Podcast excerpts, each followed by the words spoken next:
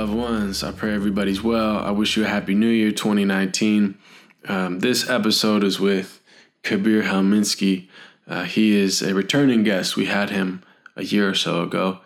Um, Kabir is a Mevlevi Sheikh. He is someone who is uh, a Sheikh in the order founded by Maulana Rumi.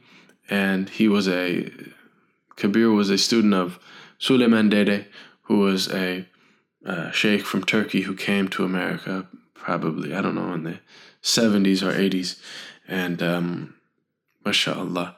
So, and I've had the uh, blessing of spending some time with Kabir, and uh, they were kind enough to invite me to take part and to uh, recite and to offer some reflections at their uh, Threshold Society retreat in California, which they do every year.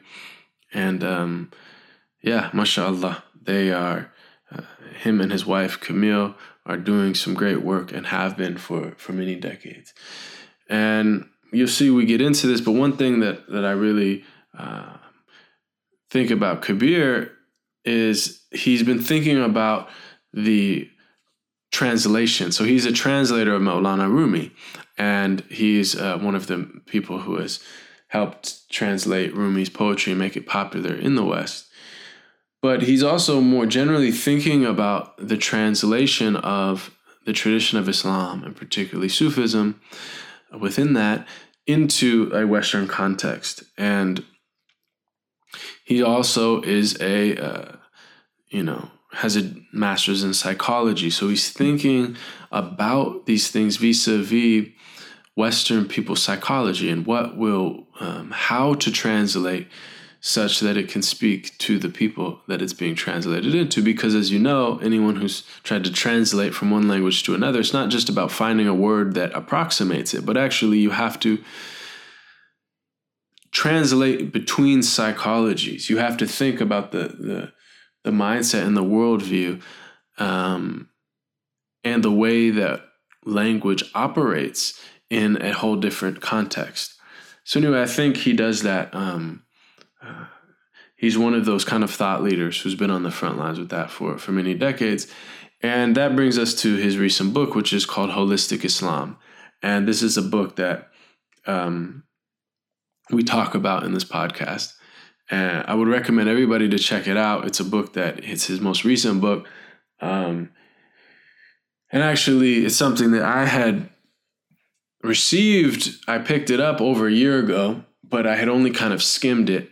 And then uh, brother Ali, who's a previous guest and who's a good friend of mine, um, he's legally blind. So he mostly uh, does audible books, audio books. And so he was listening to the Kabir Helminski book and he knew about Kabir through myself talking about him and, in the podcast. And so he was telling me how much he was really feeling the book, and uh, it was causing him to think about things in new lights and etc. So through his recommendation, I was like, well, I should really read that book. So I finally um, picked it up and read it. And actually, I listened to the audiobook. Um, and the audiobook is really nice because it's Kabir narrating it. And it's, it's always nice when you, you have the narrator uh, or the author themselves narrating it. So if you have Audible, you can find it there, uh, and I'm sure you can find the um, the physical copy anywhere. So I highly recommend the book, and you know you you feel if you get a uh, if you would like it based on this conversation. I'm sure.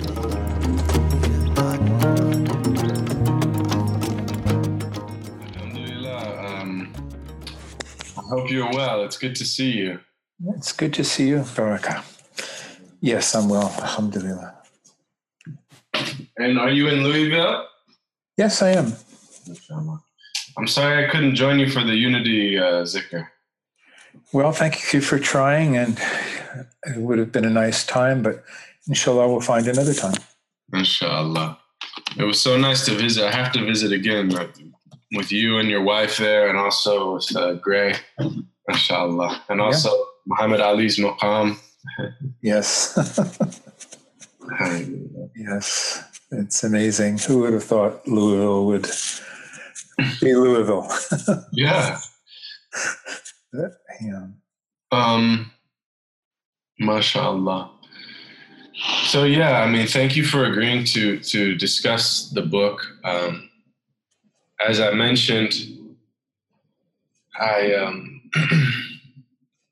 Alhamdulillah, I read your previous work on uh, the knowing heart, and I, I really loved it. And then it wasn't until I actually had the book Holistic Islam for a number of months, probably almost a year, and it was on my shelf, and I kind of went through it very, very um, briefly, but didn't really dive in until a dear friend of mine, Brother Ali, who's a musician and who's legally blind. uh, so he listens to audible books, audio books, and he always kind of shares with me what he's listening to, and then I share with him what I'm reading. And he said, uh, he had heard about yourself from me actually. So he's like, this book, uh, Holistic Islam by Kabir Helminski, do you recommend it? And I said, yeah, I do. And then I told you about, um, you know, the, the works that I had read from you and just our time together. Mm-hmm. So he uh, started listening to it and then he was really amazed and moved and he kept, kept giving me updates about what he was finding. And so that prompted me then to, to actually um, dive into it. Mm. well, I'm happy that the audiobook is is being used. And, yeah. Uh, and it's and it's narrated by you, I should add, which is nice because you know um, it's a mixed bag with with audio books, and it tends to be a nice touch when the on the author himself or herself is the one reciting it because then you get it in the voice, you get the subtleties, you get the emphasis. You there's a lot, you know, as you know, it's spoken that that uh, a, a, normal reciter might not pick up on. Yes. I also um, would recommend the audiobook because it gave me a chance to review what I had written mm-hmm. and to, I think, in reading it, to improve it in some ways. Because when you're reading it, the spoken word, um, it's more direct, more real, and it led me to make some small revisions in the text. And uh, so I'm happy for that reason too. Yeah, I feel that also with poetry. I might write something, it may even be written and published, but when I start to recite it, then I suddenly pick up on things. No, this should be changed. This word should be changed. That's right. That's right. So um, today I'd love to speak more in depth about holistic Islam, about the work um, there's a lot in it. And what I really came away with is that this is a book of an individual who has spent many decades on the path, on the Sufi path, uh, as a traveler and also as a, a murshid, as someone who is assisting other travelers, guiding other travelers in, into their higher selves. And particularly someone who has done so through a teacher from the East and has thought deeply about the ways in which this tradition, this 1400 year old tradition, um, can not only survive, but can flourish and thrive in this context. And that is a very um, nuanced discussion. It's a, not an easy thing to translate. As you know, translating Rumi's poetry into English, um, you have to make a lot of word choices. You have to make a, a lot of subtle decisions based not only on the meaning of the author, but based on the psychology of the people uh, in the language that is being translated into. So uh, I really feel like there's a lot in that book that is is very worthwhile for those of us who are not only Muslims or Sufis in the West, but those of us Westerners who have adopted or at least taken on aspects of Eastern traditions mm-hmm. and wanting to really implement them in the most beautiful and wise way in our context. So I guess I'll just open with that and well. let you share whatever you'd like. Well, first of all, thank you so much for that introduction and summary, which tells me that uh, you've gotten the point of the book and you've understood the issues behind the issues. And um, yes, it's true that my experience of Sufism has been on the front lines, so to speak. It's been in the field of applied spirituality and in translating a tradition, not just in words, but in practice. You know, the original meaning in Latin of translation was to bear the, the holy relics of one saint, of a saint from one place to another. Mm. So, in a sense, we have been bringing the uh, the holiness and the barakah of Mevlana Rumi, Hazrat Shams, and of course, uh, Prophet, peace be upon him, into our culture in a way where people could appreciate this beauty. And those three names I mentioned are completely coherently unified around a revelation and also around the spirit and character of the Prophet. There's no greater lover of Prophet Muhammad than Shamsi Tabriz from his own spoken words. And of course, with Mevlana Rumi, um, he it speaks for his work speaks for itself and the beautiful stories he's told about the prophet and the way he refers to him. But what's at the heart of their message is something about what is possible and necessary for a human being. This is about realizing our humanness and in realizing our humanness through a connection with the divine, which is the most beautiful and meaningful experience a human being can have. So I would say that when we look at the revelation and, and the message of Prophet Muhammad through the lens of Rumi, for instance, as an example of a realized being, a, uh, a wali, uh, a friend of God, we see this revelation and we understand this message um, in its deepest aspect. And we begin to realize the immensity of what's possible for the human being what we're really called to experience and how that experience itself can transform our sense of identity, our sense of, um, well, our consciousness, our character.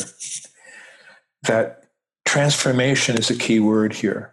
And if this something, there's something we're calling Islam, if it's not about transformation, of our very sense of ourselves, then it's not really Islam.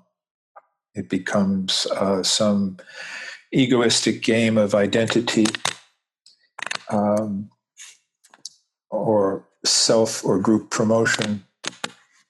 But the transformation of the self that results in the self becoming a servant of Haqq, a servant of truth, a servant of the real. This is what must have been asked for from the beginning. And of course, we know in many ways it's gotten lost, not completely. Many beautiful qualities have survived in the Muslim Ummah among Muslims who are basically good people, who are basically altruistic, uh, hardworking, generous, family oriented people. But something has been missing, especially in recent times. So, where will we look for that missing something? And it's not completely missing because there is a living tradition that has never died. And this is what I found before I even knew what I was looking for. And I found it embodied in some older men and women. They were sort of the last last remnant of the Ottoman age when I met them, people in their 80s, when I was in my 30s. And I experienced the love of God through human beings. I don't think I could have known or grasped the love of God or God's love if I didn't experience it through these people. And I remember one of them said, I was visiting and sitting in his kitchen at his kitchen table, and he slammed his fist down on the table and he said, We do not believe in an abstract God. So there were many lessons about how that divine love is embodied.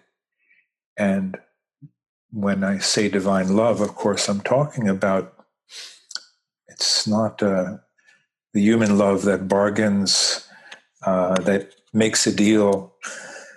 Uh, it is a love that comes directly from a relationship with the unseen, uh, from a flow from heaven, and comes into the world. And Rumi said the greatest love is love with no object. When a human being can slowly mature into that state, your love is something that simply radiates from your being and it has an effect on your immediate environment. So remember, Rumi said once become the kind of person who, when you walk into a room, good fortune goes to the one who needs it. Yeah, so, you know, we're here to bless each other. We're here to uh, remember God in a very deep sense so that our very nafs, our ego, is not a controlling tyrant, you know, driving us this way and that for its satisfactions.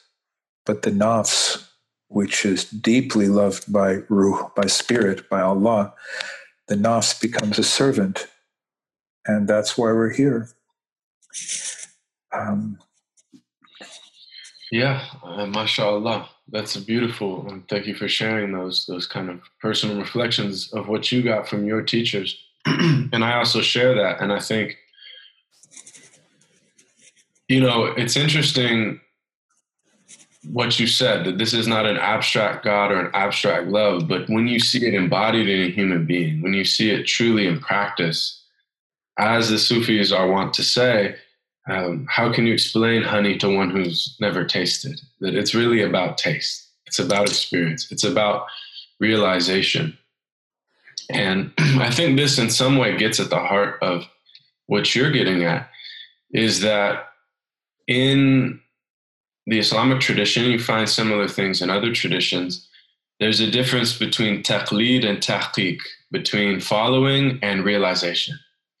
Mm-hmm. And within the Sufi teachings, and this is what I heard from my teachers, is that it's good to follow in certain of the the outward actions. Learn from your teachers how to pray, how to fast, how to go about the the rituals. But it's considered actually blameworthy to follow in matters of inward reality. In other words, you can't just say, I know these spiritual realities are true. I know God is one because my teacher said so. Just like you can't say two plus two equals four because my teacher said so. If you don't realize in yourself the quantity of two plus the quantity of two equals four experientially, if you haven't realized it, then you haven't understood. And um, I bring up, I've brought up on this podcast a number of times. Um, I read a, a book called American Veda, which talks about Indian spirituality in the West. And I thought there was a lot of interesting parallels. And he talks about the fact that what drove people east for spirituality in the 60s and 70s is that you know religion fulfills various functions and he says five functions and he gives three of them are more outward and two of them are more inward. So there's translation, transmission, uh, and uh, I forget the other one right now of the outward transmission, translation, and um, transaction. So these are the outward, right? You, the stories of old, um, the rules of how to behave, and then also how to understand our lives in this, you know, brief moment that we're here in this cosmos. But then the inward two are transformation and transcendence. And he brings that up to say that the West had more or less lost, or at least they'd become so marginalized that very few people were engaging with the transformation and the transcendence aspects of Christianity and Judaism. And so, this turning east for spirituality, which of course is uh, through those of your generation, looking in India or looking in the Far East in uh, Buddhism, and many, uh, some people, a strand of that coming to the Nearer East, right, the Islamic world, to Sufism in particular. Mm-hmm. And I hear that as something that you're saying, in that what happened to Christianity, what happened to Islam, threaten uh, or, or what happened to Judaism in the West ha- threatens to happen to Islam if we don't revive transformation and transcendence, if we don't revive the heart of it. And this is Sufism. And that Sufism can, in a sense, reinfuse and reinvigorate and show people the um, perennial, in a sense, aspects of this deen and how it applies to each one of us in our journey uh, to our Creator. Hmm. Yes, yes. Um, that's right. and so it brings up a lot of practical questions as to how this can be accomplished. Uh, it's interesting. I've encountered people in Turkey who, for instance, left Islam because they were looking for spirituality. And they had to be shown that there is spirituality within Islam. And that's in Turkey, which is a country that still has an infusion of, of that sanctity. It's still there in the culture, but monks, the more secular educated classes, they thought they had to go east to find spirituality until it could be shown to them that it was right there in their, you know, in the homeland of Islamic spirituality. So for many centuries, there was a beautiful civilization from the Balkans to Bengal.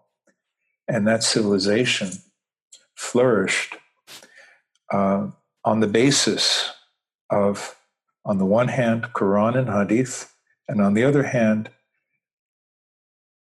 Mesnavi of Rumi. Those were the three most read books by people. And that there was a always a parallel tradition, the the side by side with the masjid were the tekkes, dergahs, etc. So there was a living tradition of mysticism that may not be for everybody, but it was there. It was there side by side, not challenging the masjid and what you know what is done there and and the uh, functions performed.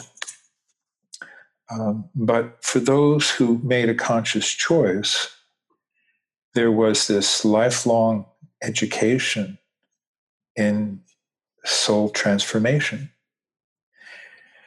Um, that's been lost to a great extent in the 20th century for various reasons. There were political cataclysms, there was the influence of modernism, and more recently, there was the toxicity of Salafism um, that spread its propaganda and created and misrepresented uh, Sufism in so many ways. So I think one thing that can be done, or where we can begin, is to show that this phenomena that we're calling Sufism or Tasawwuf in, in the original languages, that it has a very clear rationale. And its basis is Quranic, and it's in the most beautiful hadith, and it has a practice, it has a way of life, it has uh, principles for relationship and community building. There's a wealth of knowledge and practice that the Sufi tradition has held, even if complete uh, embodiments of that tradition are extremely rare in the West and fairly rare in even in the East and Middle East. But the knowledge and practice is there to be to be revived, um, and the rationale is um, important to understand. And in addition to what I'm calling the rationale, is an incredible treasure of Sufi memes, of powerful ideas. If we look at the what's being offered by those who have turned Islam into a one-dimensional phenomenon, we see that they have very few ideas. They have lots of prescriptions, they have lots of rules, they have lots of observances, but they have very few transformative ideas. But if we look to Rumi, for instance, and and other other greats, Ibn Arabi, Al Ghazali, Attar, Hafiz, etc., etc., we see this incredible richness of of Sufi memes that really can be shared and brought into the world, which transform our intellects and our hearts. Um, yeah. Yeah. And I think, you know, a lot of people might uh, wonder, and you do discuss it at the beginning of the book, um, at the term holistic before Islam. And you kind of address that some people that are from the more the West that uh, you know part of that kind of holistic movement more generally might say, what could Islam possibly have to do with that? because they associate it with subjugation of women and violence, etc. And on the other hand, Muslims uh, may be quick to say, why are you putting an adjective before Islam? Islam is perfect and unchanging, and how could you uh, insinuate something? So I think you've been getting at it, and in the book you really unfold it. But maybe just for the listeners that haven't read that, you could kind of just address quickly, though, what you mean by holistic Islam and um, what is its opposite? What is unholistic Islam? And then maybe why the word holistic uh, you felt at this time in the English language was the adjective that you chose to use. Yes. Well, I relate the word holistic to salim, which means whole, sound, healthy. And Islam is related to salim as much as it is to salam. So Al Islam as Salim is holistic Islam. So it has a linguistic basis. But what does this what does this really mean? Most of us understand that Islam is not just a religion in the sense of a, a set of beliefs and a, a, a code of, of behavior, but that it influences every aspect of our lives um, in terms of, yes, our relationships, our uh, sense of reality. Um, uh, it is a wholeness in itself in that it touches on every aspect of life more than most religions do. But there's something beyond that. And that is that we are multi dimensional beings. We are beings who live on the not just on the physical level, not just on the emotional and intellectual levels, but we have capacities to be conscious on other levels of reality as well. And for starters, just for starters, there is the level of what we call presence, meaning a self awareness that encompasses and our behavior, our thought, our feelings, and allows us to view ourselves, to view our nafs, to view our egoism, our personality. This higher level of self awareness, similar to what Buddhists and others call mindfulness, but I would like to call it heartfulness because the heart is also a knowing function. So, Sufism or true spirituality a comprehensive, holistic spirituality must, first of all, awaken us at this level of presence. And I believe this is what the key practices of Islam are meant to do in as we stand before God in salat we should have a sense of witnessing ourselves and in a sense being witnessed by Allah. So suddenly a wider field of awareness opens up.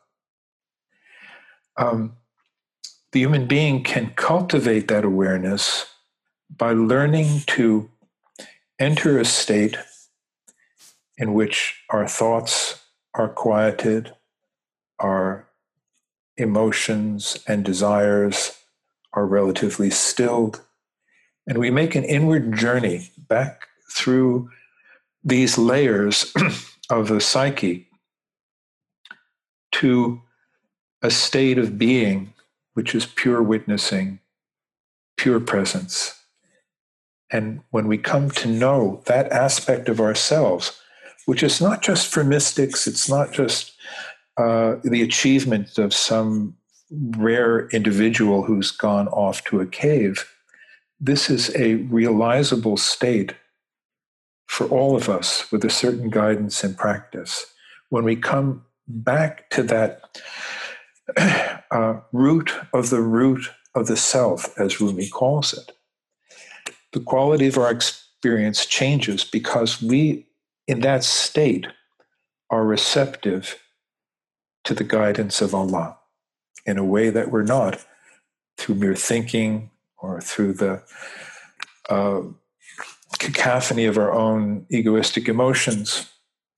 So, Sufism is meant to train people through muraqabah, through deep dhikr Allah, through the refinement of intention, uh, to connect us to the very core of our being, to the core of our humanness, and through connecting to that core, to actually connect to the subtler levels of reality, to connect to that level on which the divine names, attributes function, so that we begin to experience uh, Al Karim, Ar Rahman, As Sabur, As Salam. These are realities that the human being can know and experience deep within our hearts, but not when we're living only at the level of the thinking mind and the random egoistic emotions that are the contents of most people's lives. So, now to contrast that, in too many cases, Islam has been reduced to a man made rather than a divinely revealed religion. Man made religion in the sense that it has been proposed that we please God the most by following a humanly formulated code of outer behaviors and I would say, dogmas that have been formulated by human beings claiming to speak for Allah, derived from the Quran, derived from Hadith, but nevertheless undergoing a transformation, uh, or not a transformation, really a degeneration from the original message, so that the beautiful revelatory power of the original message becomes um, it, it, turns into a, just a vestige of its former truth. And as an example, for instance, if we really look at the Quran and receive its message directly, we see that it's very much about being in a state of wonder. It's very much about uh, opening the heart to receive and to perceive the signs of God. That spiritual, its message is a message of spiritual perception, not of rules and demands. It is, and it is a, it is the divine beloved inviting us into a relationship rather than a divine, rather than a supernatural policeman and accountant uh, that is, you know, uh, tracking us like Big Brother, keeping an account of our every sin and uh, good deed to make some kind of final reckoning. So, what we what it saddens me to hear repeatedly in so many masjids and in the name of Islam today is a very truncated uh, understanding of the divine revelation. Uh, it all gets reduced to reward and punishment. And what, what I experience in most masjids is a message that sort of makes the congregation feel vaguely guilty, vaguely shamed. And we're told that there's certain things we must do, and let's say those things could be very useful. Prayer, charity, fasting, these things are a support and they are a system of spiritual training. But when that living relationship to the divine, which is based in love above all, is lost, and it becomes a demand, an order, rather than an invitation, I believe certain aspects of our mind and nervous system sh- shut, shut down. And our faculties, the faculties that should be opening up to the divine, are numbed. So, if we look, I believe if we look at the early history of Islam, in the beginning, the best of it uh, was so powerful because people were magnetized by a love, by uh, a sense of solidarity. And their focus was in experiencing the awesome reality of Allah. And at the same time, looking at their own inner motivations, examining themselves to see where they were sincere and where, where we are sincere and where we are not. This was the original core of the message that made it so powerful. But over time, it was reduced to a codification of behaviors and beliefs, of secondhand information and secondhand experience that reduced for many the living reality and that was revealed and the revelation that once opened up people's imagination and opened up people's hearts into a vast and beautiful landscape of divine prophets and divine truth showering down upon us became instead, in some cases, a matrix of oppression, uh, both literally and intellectually.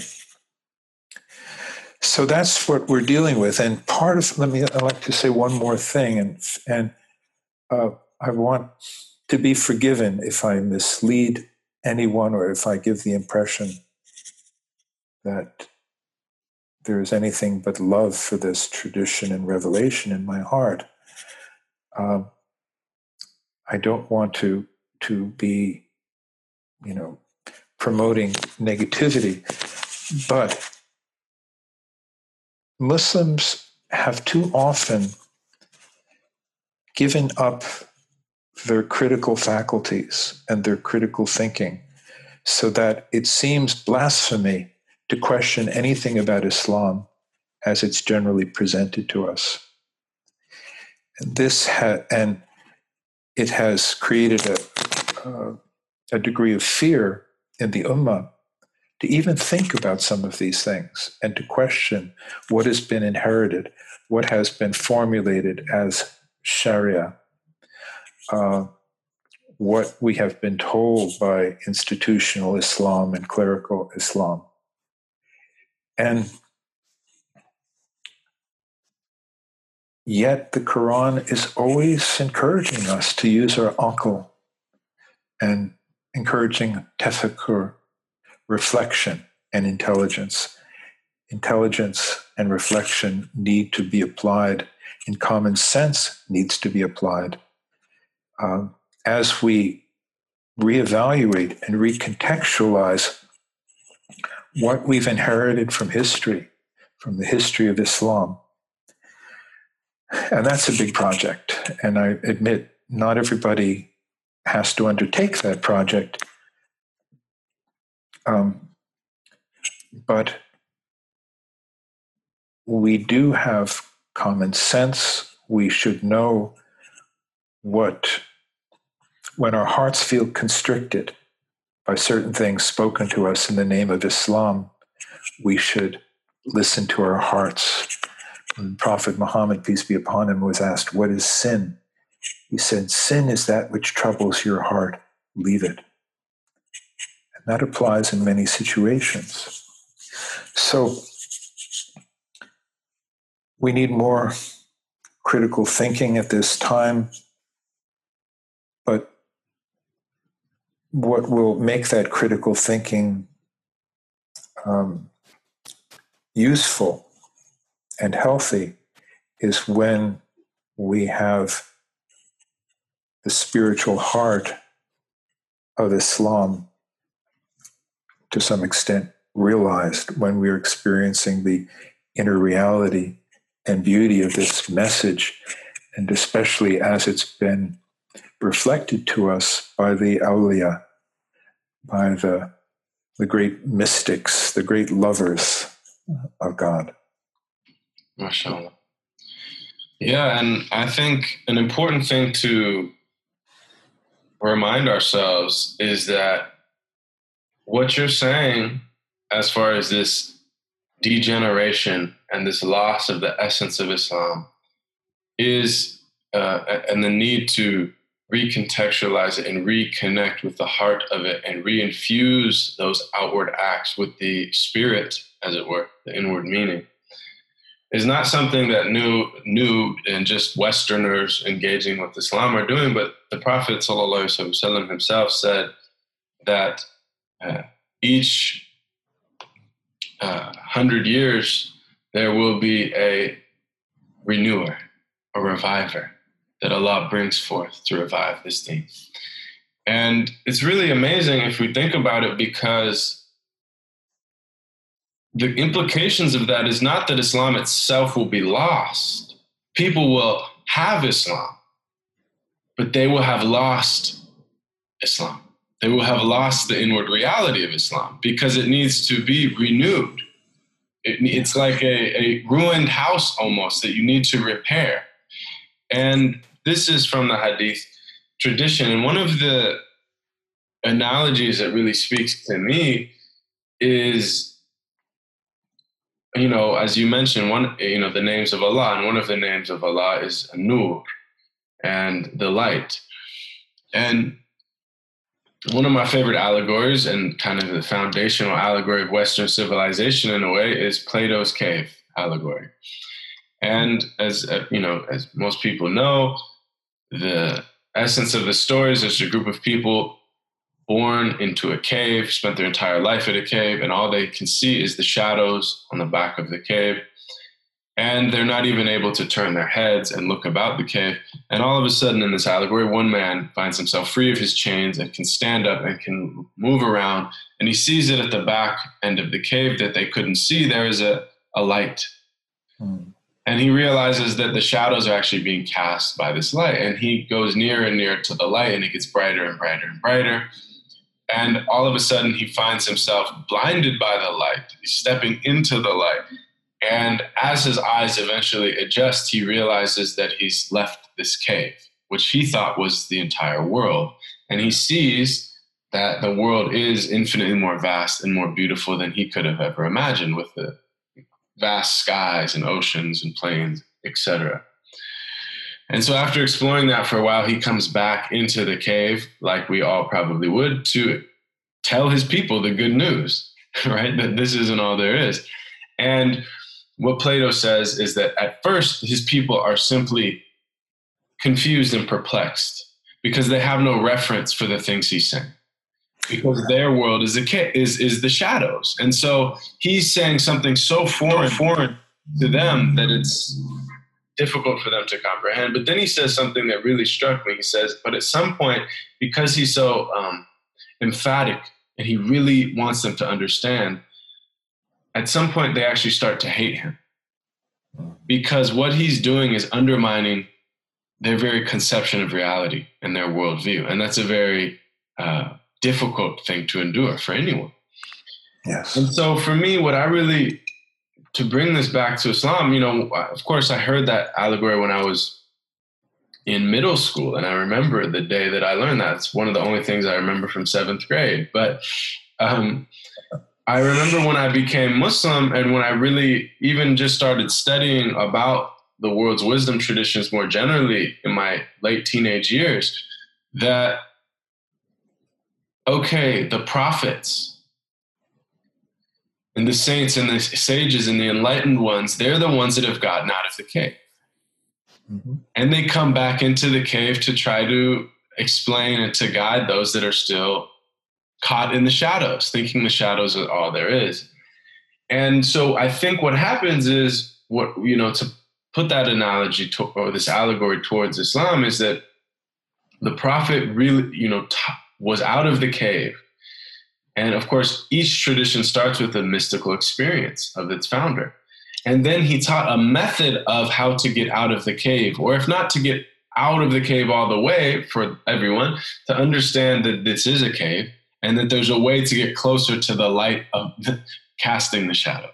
Mm-hmm. And so there are that is really the you know the essence of the deen It's holistic is yes, the outward actions are important. Yes, the rituals are important. Yes, the correct understanding, theological understanding of what is the nature of reality, what is God in relation to us are all important, but they're important so that you put them into practice to awaken and to move towards the light. And it seems like what happens is over time, and this happens with all religions, is that there are a lot of people in the cave that have never been out of the cave and have never met anyone who's been out of the cave talking about the cave and being out of the cave and using it while they are trapped in the shadows to kind of uh, as a tool of power and as a tool of manipulation and their own ego because they haven't themselves be transformed.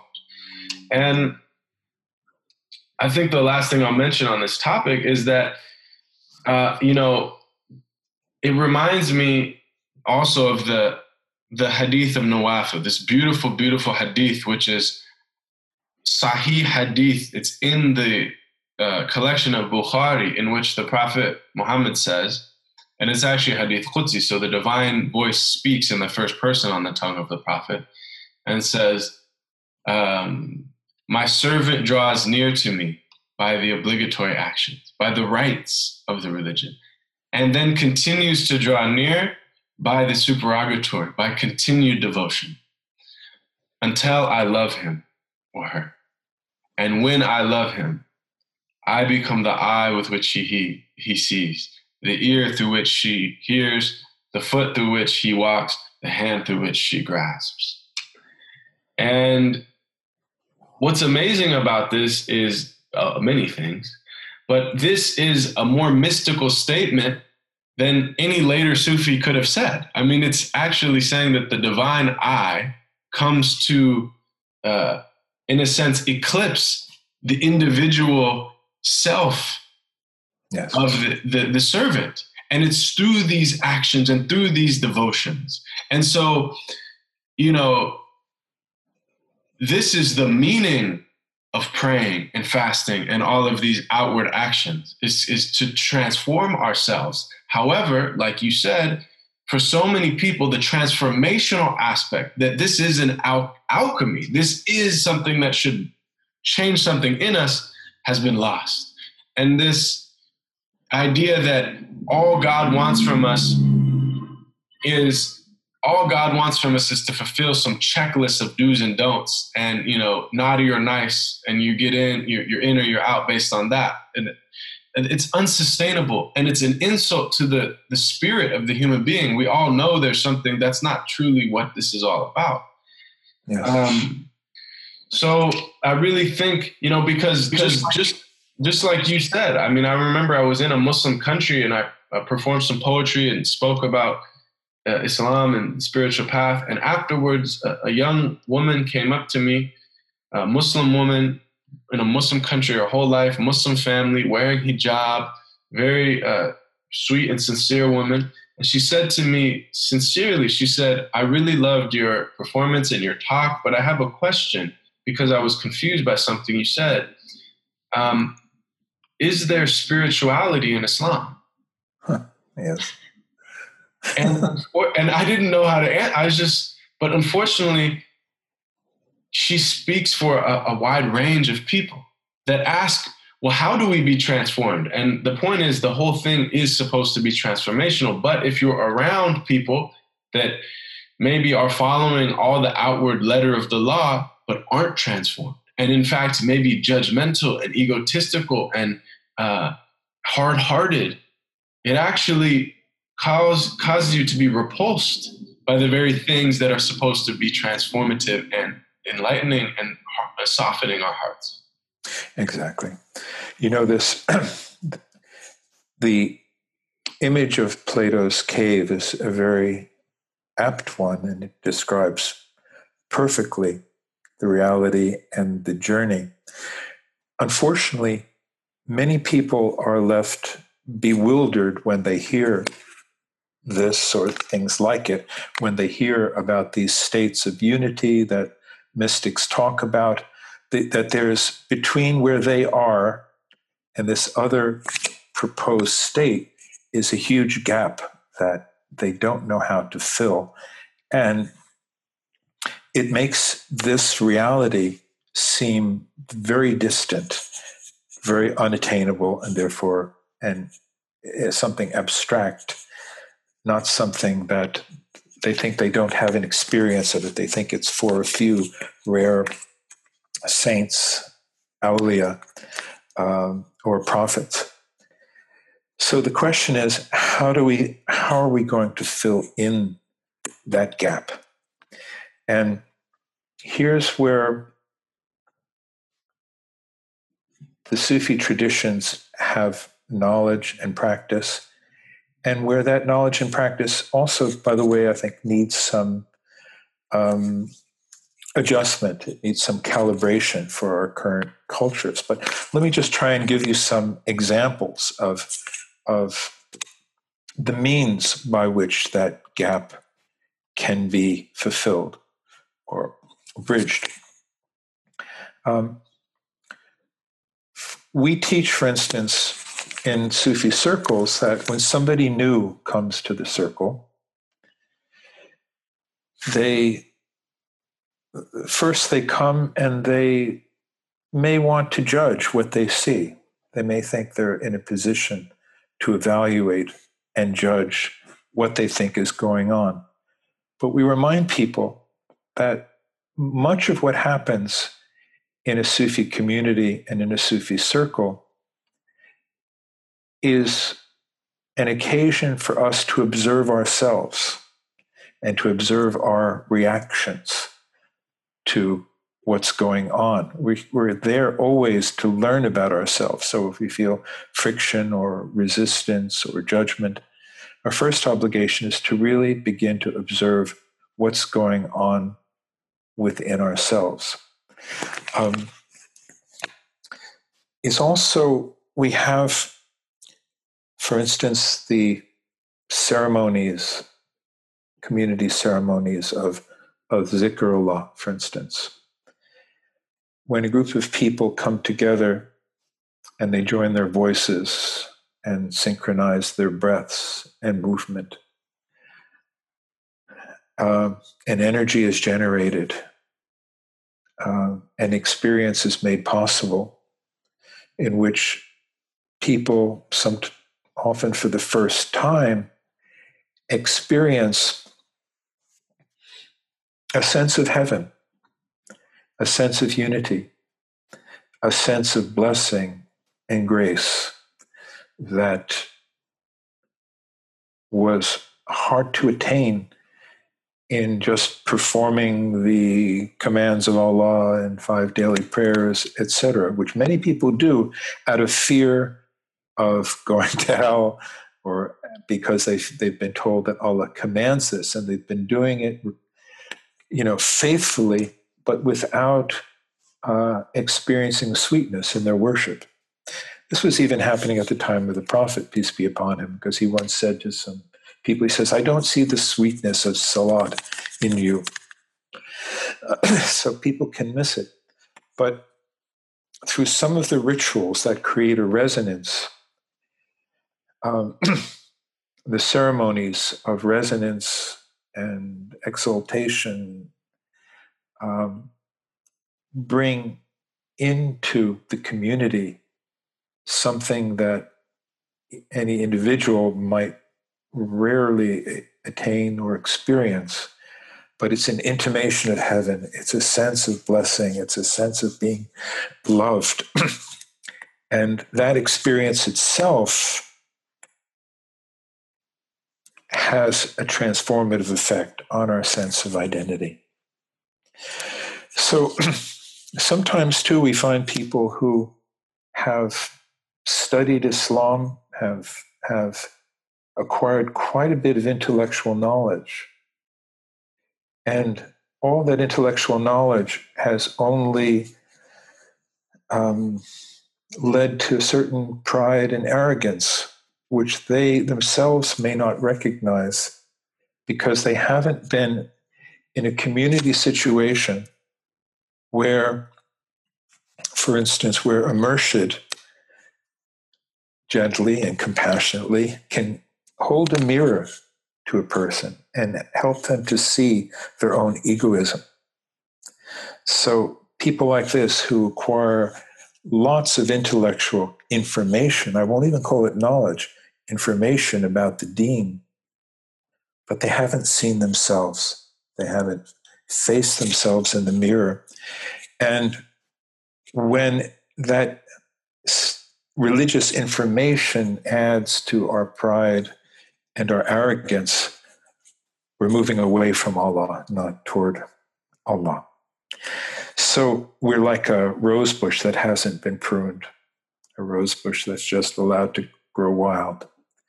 So this spiritual education that's called for is a pruning of the nafs in the hands of the loving gardener. Everything, if it's not done with love, it won't be effective. But the circles of the Sufis, of the true Sufis, of the best of them, And yes, some Sufi groups do degenerate into cults and uh, may also include the misuse of power and privilege. These things, of course, can happen. But when it's working right, when the system is working right, when there is sincerity, and above all, where there's love, there's such a such an atmosphere of love, such a vibration of love develops in these communities that that too is the most powerful transformer of our egoism. So you have many things that can help in the process. There's self observation, there's the very uh, fastidious awareness of how does my nafs function? What is it reacting to? Uh, am I looking for attention for myself? Am I looking for approval? Or am I here simply to be defenseless and a servant of the heart? Um, am I able to move back behind my habitual thoughts and feelings into that pure state of, of being, that pure state of witnessing? It's said that Allah is looking for objective witnesses in this world, people who are not biased, people who are not operating from their egos, people who are not claiming, I have the truth uh, from their merely from their egoistic intellects, but people who are humble and sincere. So we need to create an educational system. A we need to create communities that support this kind of sincerity and that do not merely settle just for the acquisition of religious information because no degree of intellectual development, no amount of information necessarily crosses the boundary into the realm of love. And if we don't enter into the domain of love, we're not yet in the domain of Islam. We are not yet with the Din al Haq, the Din al Haq, which sheds its light on all of religion. And that, that Deen is is a level of it, it must also embody these higher levels of consciousness that allow us to step outside of our egoistic compulsions, uh, outside of our biases, outside of our defense mechanisms. Uh, so there's a psychology involved to it as well. And there's also the beautiful akhlaq, the beautiful virtues exemplified by the Prophet, his companions, and the inheritors of that legacy, which are the people who some of some we've met some of them as murshids in our own lives. We know such people exist. We've felt their their radiance, their humility, uh, and their pure hearts, and they've been examples for us. So we need to restore the rationale for why a particular form of transformative education is needed, how it is supported by the Quran and by the character of the Prophet, and find really create the forms, the protocols, the situation uh, in our own world that can satisfy this need. MashaAllah. Yeah, there's so much you said there that's really beautiful. And um, I think it's so true that, especially, I think, in our modern age where so many people are hyper rational and in their heads so much. One of the beautiful, beautiful, liberating qualities of Sufism is that it always emphasizes that it, it, it is through the heart. And that this is, you could kind of say, in essence, that Sufism is, of course, people notice the poetry or some of the, the zikrs or even the dances, etc but at its heart, it is a, a mystical psychology. It's a, it is a, it is virtue theory. I mean, it's not just theory, but it's in practice. It's mystical virtue theory, saying that if you, and it is, as even Imam Ghazali remarked in his time, it is a, a type of science. In other words, you don't don't take anyone's word for it, but it just like uh, do the experiment inside of your own being. If you implement this and this and this, you will find this. And Rumi, I think, you know, as usual, more eloquently than anyone else, um, really touches on this, you know, sell your cleverness and buy bewilderment. Being in a sense of awe and seeing people arguing and debating about God and saying, this isn't how a lover talks about his beloved. You're talking about how many centimeters apart the beloved's eyes are. That's not how a lover looks at the beloved's face. What are, what are we doing here? And so I think this that also just this emphasis that we are going to be skewed to the extent that our own ego, our own individuated lower self is obscuring the lens through which we see everything. So until we cleanse that, it doesn't matter how much information we get, it's just going to become a tool of that, that ego self. But I wanted to um, because it really aligned with what something you said, I wanted to read a passage from the book and, and just maybe you could um, unfold that or comment on it because I feel like this is the passage that really stuck out to me the most of the entire book. You said, without a profound renewal, Islam will suffer the erosion of faith that other religions have suffered in the West, where only a small minority of people attend church and actively affiliate themselves with the religion. I'm not suggesting that Islam needs a reformation such as Christianity experienced. Rather, a, rather, a re- rather, a renewal suggests reconnecting with the original moral energy and inspiration of the faith. If Islam is to survive in the West, in other words, if the next generations are not to be lost to the worldliness of global consumerism and popular culture, we will need active centers for the spiritual life not mosques that are merely places of immigrant nostalgia. In other words, we are in need of something like an institute of applied spirituality. We must apply the deepest wisdom of Islam to contemporary problems. We need to forge cooperation between spiritual practitioners, scholars, social activists, popular writers, filmmakers, and musicians. The foundation for it all must include the knowledge of heart purification and self transformation we need a, a, form of continuing education in our communities that can encourage and teach the inner reality of Islam through spiritual practice. One way this continuing education can be accomplished is through retreat programs that take people out of the manic stream of their lives, optimally including some contact with the beauty and peace of nature. In the contemporary world, so full of distractions and challenges to our humanness, our spiritual sanity requires a concerted effort to strip away the veils of social conditioning, which include the religion of consumerism, the idolatries of pop culture, and the heedlessness of social ambitions.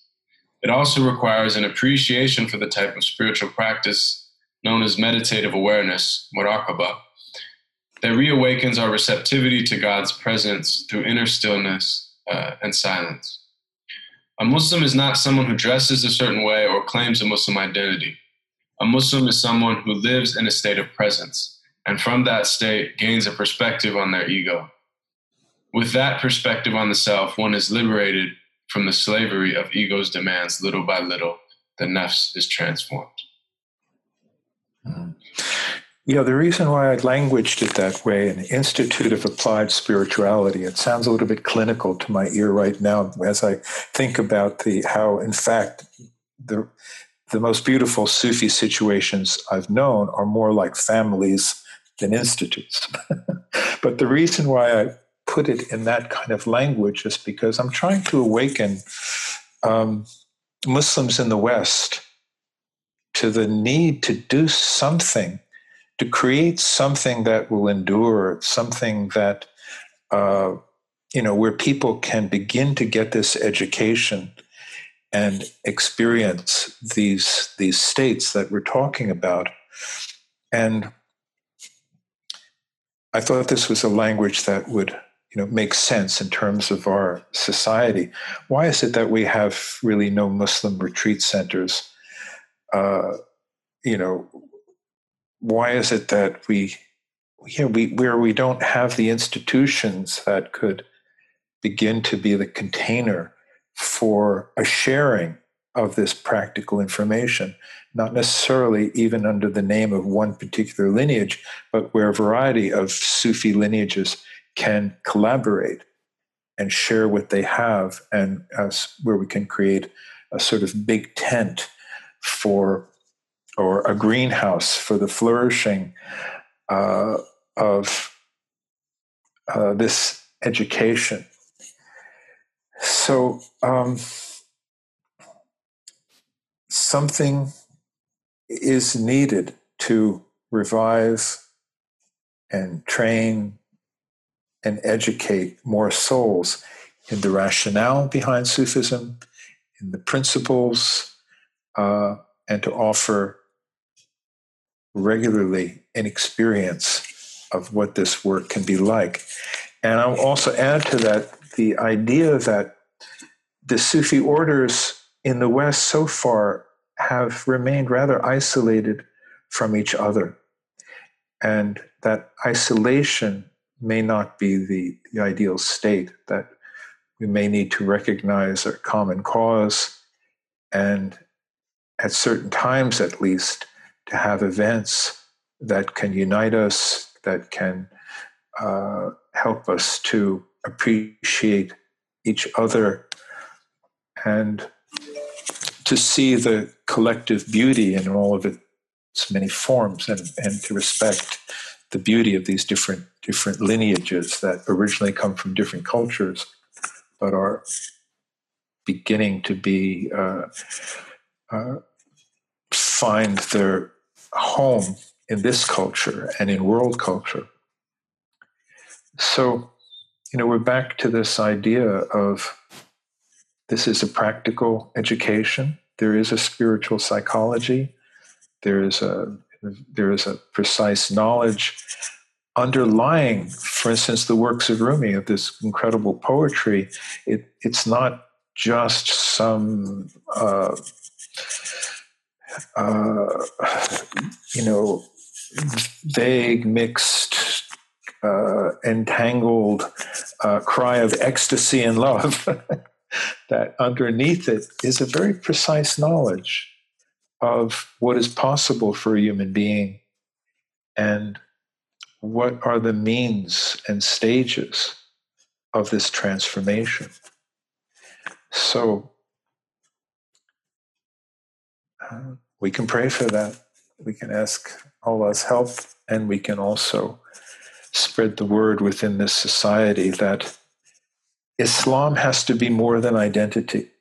It has to be, it has to be realization and not just you know i was born muslim in such and such a country and i want to preserve my ethnic and community identity and that's what this mosque is going to do that's what i see so often around america is immigrant mosques. Are they attracting uh, converts? Not much. And uh, even the converts often are kind of come in in a somewhat bewildered state and often leave after not finding the spirituality they're looking for. Um, so, and uh, many of our websites and the publications and attempts to create magazines in the name of Islam have only furthered that sense of Islam as an identity, and we have to stand up for identity, and we have to def- defend how we dress, we, and we have to, you know, have things like we can have Muslim country singers, we can have Muslim recipes, we can have, uh, you know, we can put a, la- a Muslim label, and we're and and when we're fulfilling our deen. No. That's all at the most superficial level. And what we need are people who are living, embodying the realization that we're living in the presence of Allah and that we need to remember this presence, and in remembering it, we will radiate it. Uh, and it will transform our character. And it will, when presented to other people with the proper rationale, it will be clear that it makes good sense and that it offers an understanding of the human being that is miraculous and beautiful. You know, there's a book going around now called Homo Deus uh, and Sapiens. A lot of people are reading it, including some of my Muslim and Sufi friends. Well, it's kind of interesting. It brings together some interesting information, but uh, the author's conception of the human being is still extremely limited, extremely materialistic.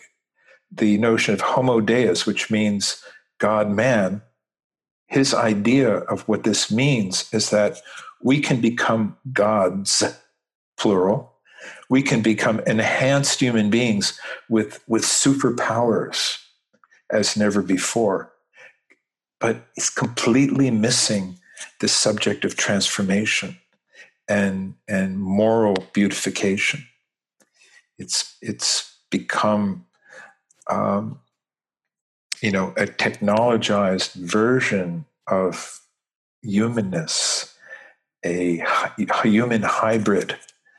Now, if we go in that direction, if we if if spiritual people can't demonstrate to the world that a human being is only becomes fully human through this conscious awareness of our need for the divine and divine grace and divine guidance, uh, we will become robots.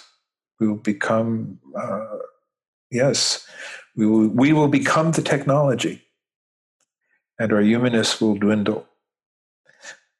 Um, so we are reaching a critical situation, and I believe that Islam fundamentally has the principles, has the essential truth that must be remembered. And I'll go a step further and say that I think we can see Islam as an emergent phenomenon, as something that is on a trajectory toward fulfilling itself. Um, that there were certain principles that were exemplified during the life of the Prophet, peace be upon him. There are certain principles that are uh, revealed in the Quran. And these can guide us into the future as those principles become realized at new stages of cultural development. Because if we go back and look at the level of cultural development at the time of the Prophet in Arabia, you know, people were chopping each other's heads off, and there were lots of things going on that are very different from what we accept as normative today. We're at a different level of cultural development, and we have to apply uh, the truths of Islam, of the Din al Haq, uh, to our own level of cultural development so it can guide our cultural development in a truly human, that is, spiritual direction. Yeah, and I think, you know, like you basically are saying, it is a very nuanced, it actually takes a great mastery to really it takes a deep understanding of the tradition as well as of the transformation. It takes a tradition of the text and the context to be able to do that translation work. And so on some level I actually sympathize with those that are more formalist in this is what we've received and we want to protect it. And any change to the form we're afraid of and it, it seems like it's watering it down or it's changing it i sympathize on some level. However you know and that's one of the beauties of not only studying the tradition but traveling into the muslim world and not just one country but to travel all over. And you see the way that this the universal principles of Islam manifest themselves in different countries in different cultural contexts. Um, and as far as the point about you know immigrant mosques as places of cultural nostalgia, as you put it, I think that's a really profound thing and something that I've been thinking a lot about. Um, and I think to to take another community's analogy, which is a bit helpful uh, to look at our own, um, I have um, as I have a lot of friends in the Buddhist American community, and one of them mentioned to me this fact that, that particularly in the Bay Area, but you see this phenomenon all over uh, the West, is that you have a basically complete separation between the Buddhists that come from the East with their traditions from China or other places, mm-hmm. and the converts to Buddhism.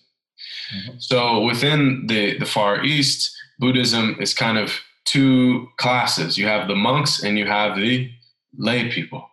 Mm-hmm. And the monks, at least theoretically, they're the ones engaging in the actual practice of the Buddha, the meditation and the mindfulness and attempting to awaken um, in this life. Whereas, as my friend who's a Buddhist teacher put it, for the most part, the the vast majority of people in these uh, Buddhist cultures for them, it, it's been kind of reduced to superstition. Mm-hmm. So they, they may have a, a, statue in their home. They may go to the monastery to the monks to pray when they're having a baby or getting married or things like that, but they're not actually engaging in a real way with the transformative aspect of the tradition. It's very outward.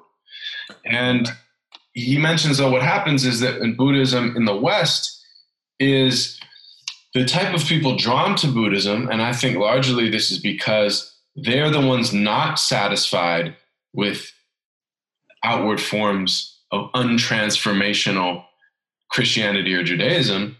They're drawn to the more contemplative, inward, uh, alchemical, if you will, transformative uh, and transcendent aspects of the tradition.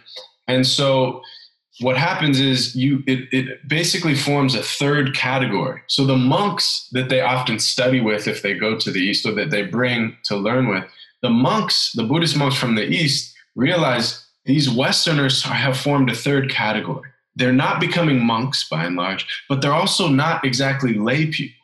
They're very serious about the method of transformation and so there's something in between. And also you know the the Buddhist um, temples of the immigrants. They're, they're temples and they look just like back home, feel like back home. They have the same incense and the same foods that they serve and the same uh, ceremonies and rituals. Whereas the Western Buddhist converts, they create meditation centers, which can be in warehouses or look like a third wave cafe or something like that. But it's really about the actual method.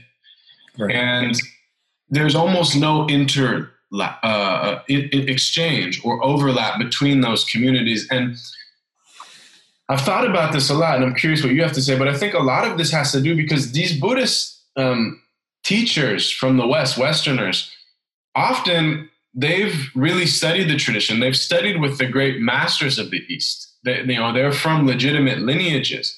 And what's interesting is when you have a legitimate master who's studied in the tradition, they're steeped usually in the principles and see how this is a universal way and how it can be applied to different cultural contexts and how there's you know thawabit there's the firm principles that are unchangeable. And then there's those things which can be adapted to different cultural contexts. And so i think for those that are you know whether it's through their spiritual discipline or intellectual learning they understand the principles of a tradition they're able to articulate it to those converts or seekers or Westerners in a way that says, okay, this is the essence, and you you know you can adapt this no problem.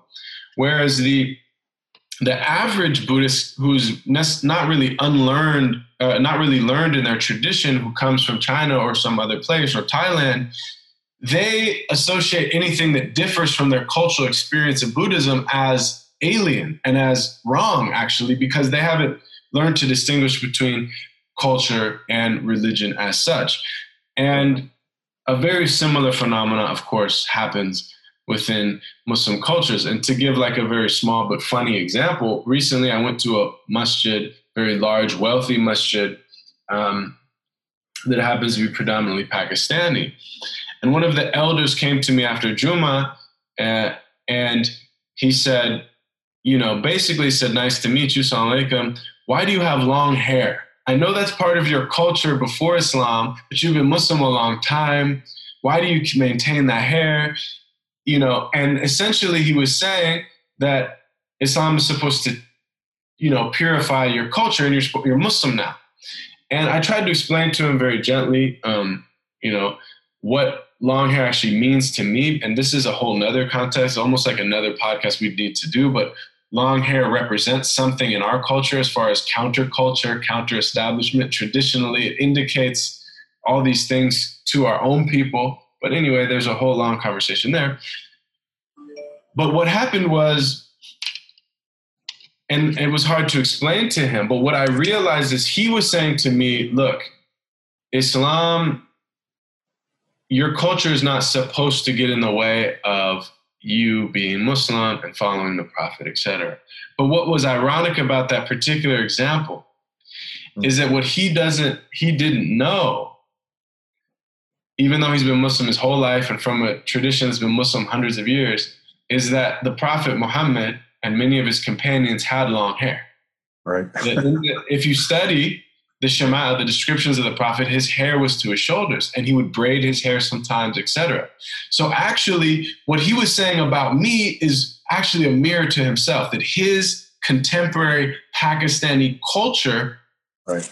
is anti-Islamic in a sense. It's against the sunnah of the prophet because they, in their modern culture, which they just assume is Islam, long hair is feminine, for instance. It's for women, or it's it represents um, those who are rogues or who are irreligious or who are whatever it is. And so, what's ironic is that that is when culture has trumped religion, but he sees it, it, it, he's reflecting it at me when in reality it's his culture. And my friend who happens to be the imam there now, who's hired there, who's an American, he mentioned afterwards, he said the reason he asked that is because a lot of the young Pakistani boys uh, are growing their hair long because it's fashionable and it's hip, and they're you know American kids growing up here, and so the elders are really outraged, and so when they see you there with that, they they see that you see you see. so what's what's ironic, and this is what I'll close with because I'm being a bit long-winded here, but it's a really interesting topic, but. It's not only the, the converts that don't feel not even welcome, but that the, the these immigrant mosques weren't created for us and our culture. Um, but it's actually the children of the immigrants, immigrants that feel unwelcome there, that this isn't for them. And they are not, you know, and, and, and it's because these spaces are created to feel like back home and to remember, like to remind one of back home. But for the, their children, th- there is no back home. This is the cultural context that they are from and that they are in. So I agree. and I think if there's a Bosnian mosque and a Pakistani mosque and a Palestinian mosque and a Somali mosque all in the same neighborhood or all in the same city, people won't be outraged. They say, well, they're from different cultural contexts, that's fine. But if we created a American mosque that is reflective of the beauty of the tradition and the beauty of the cultures that people are bringing, but is also honoring what is best of the West, what is best of our cultures, and what I would emphasize are countercultures, because I think that's what makes America so amazing is that there's these profound streams of counterculture, of critique of militarism, of empire, of racism, and that is very open to the world's wisdom traditions and the Eastern traditions, etc. Those are what the, the, that's what forms us as those that come into Islam, whether it be African Americans or European Americans. We're formed by those countercultures mostly. So, anyway, I know these are a lot of ideas and there's a lot of ways we could go with those, but mm-hmm. I really think that I've been thinking a lot about what is it going to mean for us to create centers of spirituality or mosques that really represent this land and the seekers and the, the, the spiritual path of the people of this land. Absolutely. It's um, a great creative possibility, isn't it? You sense the, you know, the, the beauty that could be um, created. And um, we get excited about that and because uh, we feel that we feel this incredible truth and beauty and beauty is a divine attribute. It is allah is beautiful and loves the beautiful. Um, and are so many of the manifestations of islam today are just not that beautiful and not that creative. If allah is the is the creator then uh, spirituality should be should be creative and should express that beautiful creativity, which it has done at certain times in history, and it's usually come from a core of a few realized Sufis who have created, uh, you know, the highest cultures of Turkey and uh, South Asia and even West Africa, uh, North Africa. You know, uh, Sufism, the mystical understanding of Islam, has been a civilization builder, and creating, uh, spawning uh, great civilizational attainments and and cultures. So, yeah, and yet it, the same phenomenon can become a matrix of oppression can become the enemy of imagination. There are some people who say imagination is haram. I've actually read that in uh, certain Islamic publications. Imagination is haram. Um, and yet we can do nothing. We cannot grow spiritually without the right kind of imagination. If we can, and if we cannot imagine the character of the prophet, if we cannot imagine, uh, you know, the the the beauty of heaven, of, of the heavenly attribute. Um, that's the only way we can channel them into existence. And Islam is about forming a bridge between heaven and earth, between the unseen and the seen. And that's what the human being is here for. The human being is the threshold between these two realms. And this is another example of the beautiful, you know, metaphysical psychological understanding that the tradition offers. There are ideas here that I will say, having been a student of Buddhism and Hinduism in my youth, having been raised as a Catholic, knowing experientially and intellectually a fair amount about the world's sacred traditions, the reason why I landed where I did, uh, you know, the foundation of Islamic Sufism is because it offers to us the most comprehensive, integrated uh, uh, possibilities for spiritual realization. That there is a, a completeness, a comprehensiveness to this path that is unmatched. And I say that with enormous respect for Buddhism and the mystical uh, traditions and other faiths. But when you, having surveyed them personally, I arrived at the conclusion uh, since I was free to choose, we are free to choose. In this culture, another nice aspect about our counterculture and our culture, we're free to choose our lifestyle, our path, our religion. And having made that choice, uh, it's because I see the potential within the memes of Sufism, within the metaphysics of Islam, and with the revelation that is the Quran when it's understood directly and not through the medium of other uh, you know human formulations. There's, I find that there's a difference between what the Quran says and what many people say about the Quran. Just as there's a difference between Jesus and what many people say about Jesus. And it's been human constructs around Jesus that created false religions, if I may say so. And likewise, it's human formulations that can turn Islam itself into a false man made religion. You know, there's incredible, I, I, have certain favorite ayahs that I like to, to kind of keep uh, at hand. And um, one of them uh, says, um, Say, have you, and we're talking here, Surah Yunus 59 to 60. Have you ever considered all the means of sustenance which God has bestowed upon you from on high, and which you thereupon divide into haram and halal? Say, has God given you permission, or do you perchance attribute your own guesswork to God? It's a warning. you know, and um, yeah, I mean, we find the remedies for the, all the pathologies of religion right in the Quran itself. It is really a guidebook and, and uh, uh, for maintaining what I'll call the religion of truth. Um, but I find that many of the most important ayahs I've never heard mentioned in any masjid and I've never heard, rarely heard people even acknowledge them.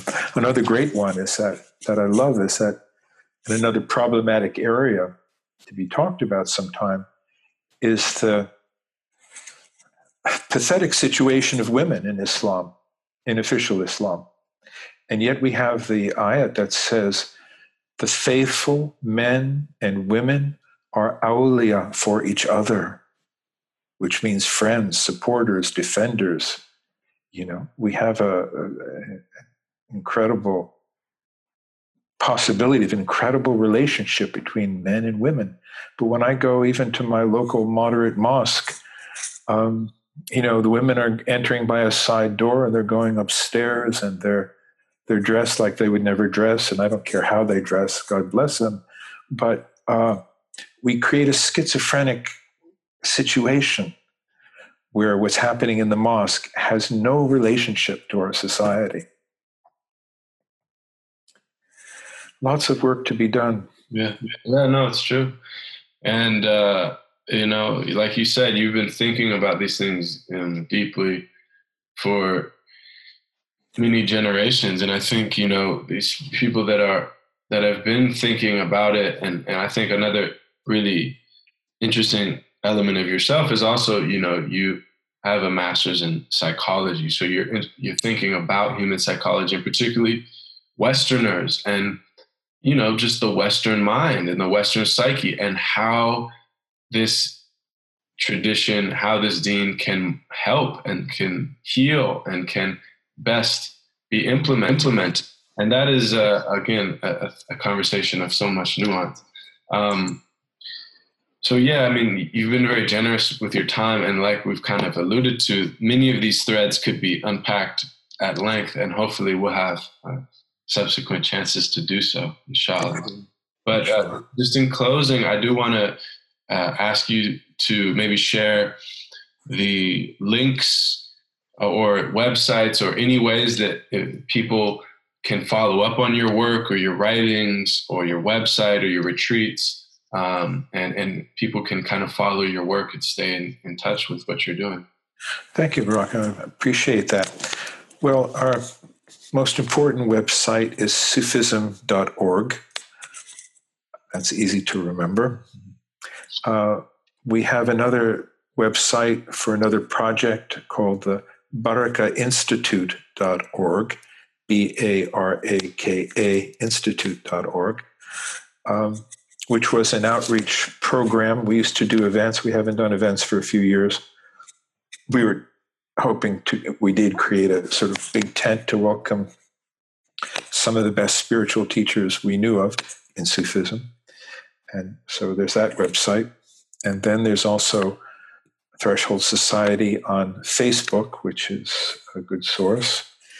And I would recommend, um, well, my book Living Presence, the first book that I wrote, which is now in a new 25th anniversary edition and is being translated or has been translated into between eight and 10 languages.